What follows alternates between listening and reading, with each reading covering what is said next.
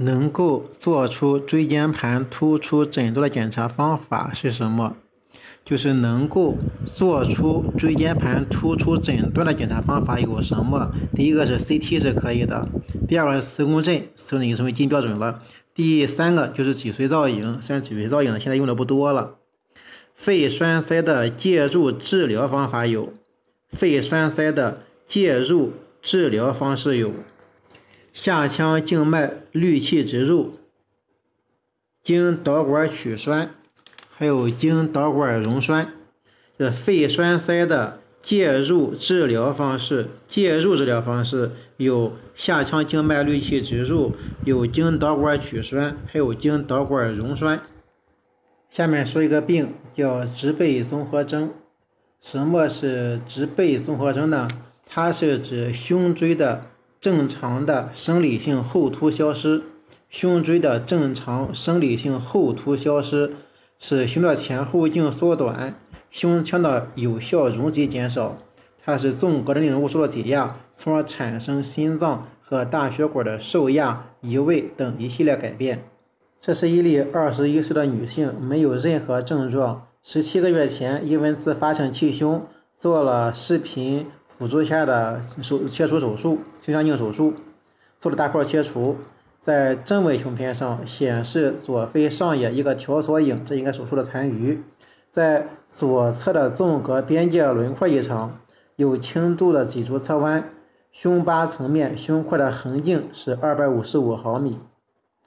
在侧位片，它没有显示侧弯的胸椎，以胸八椎体层面前缘中部。到胸骨后沿的水平距离为胸廓的前后径是七十七毫米，没有看见胸廓的畸形。CT 呢显示是十七个月前 T 八层面的图像，显示 T 八椎体呢它压迫了左心房，T 八压迫左心房，因为胸廓前后径变窄，导致左心室的左移，左心室向左侧移位。左心室向左侧移位，向左移了。左心室视状位显示胸椎曲度变直，胸骨显示正常，心脏尤其是左心室呈胸呈因胸廓前后径变窄受压变形了。这个有黄色有气前收缩，做心电图。这个直背综合征是不明原因的。胸段脊柱发育障碍，直背综合征，致使胸段脊柱平直，生理性后凸消失。要注意，并不是因为瘦，呃，胸廓显得扁平，它就是直背综合征了。它是脊柱胸段脊柱发育障碍，导致胸段脊柱平直，正常的生理性后凸是消失的。部分患者伴有胸骨向内轻度的凹陷，胸椎。向腹侧轻微突出，形成扁平胸或者漏斗胸，致使右心流出道及主动脉受压，心左心室右心室流出道主动脉受压，引起心管形态改变，多见于青少年，没有明显症状，呃，可因健康体检或其他疾病拍片时发现，也可以表现为胸闷、心前区刺痛及心悸等，休息后可以缓解。体检是胸廓呢是扁平的。背部脊柱平直，甚至向腹侧轻度突出，生理性后凸消失。由于压迫移位，使右心室流出道、肺动脉及主动脉紧贴于胸骨的后缘，是右心室的流出道、肺动脉及主动脉紧贴于胸骨的后缘，从而产生血流喷射、震动增强的效果。故在肺动脉瓣区可闻及一三级的 SM，并且在吸气及卧位时，P2 抗进分裂，容易误诊为先天性心脏病，如肺动脉瓣狭窄、房间隔缺损、室间隔缺损等。心电图呢，可有轻微的 ST 段改变，完全性或不完全性右数值传导阻滞。它的特点就是说，第一个是胸椎正常生理性后凸是消失的，是胸廓前后径缩短。胸腔有效容积减小，纵隔内容物受挤压，产生心脏由于大血管受压、移位等系列改变。第二，大部分患者没有任何症状，部分存在胸痛、心悸、二尖瓣脱垂等。因为胸骨与胸椎之间的间隙减小，可以导致心脏肥大的假象。如果伴有心脏的其他异常，如右心室流出到受压而产生杂音，容易造成误诊。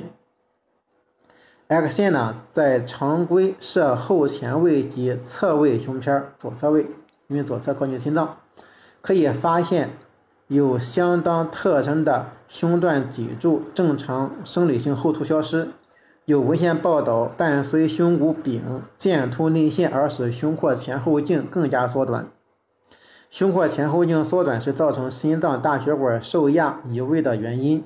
由于心脏向前向左推移，严重者心脏在侧位屏障呈现典型的薄饼状改变，同时心脏横径加宽，类似心脏增大，肺动脉段膨隆。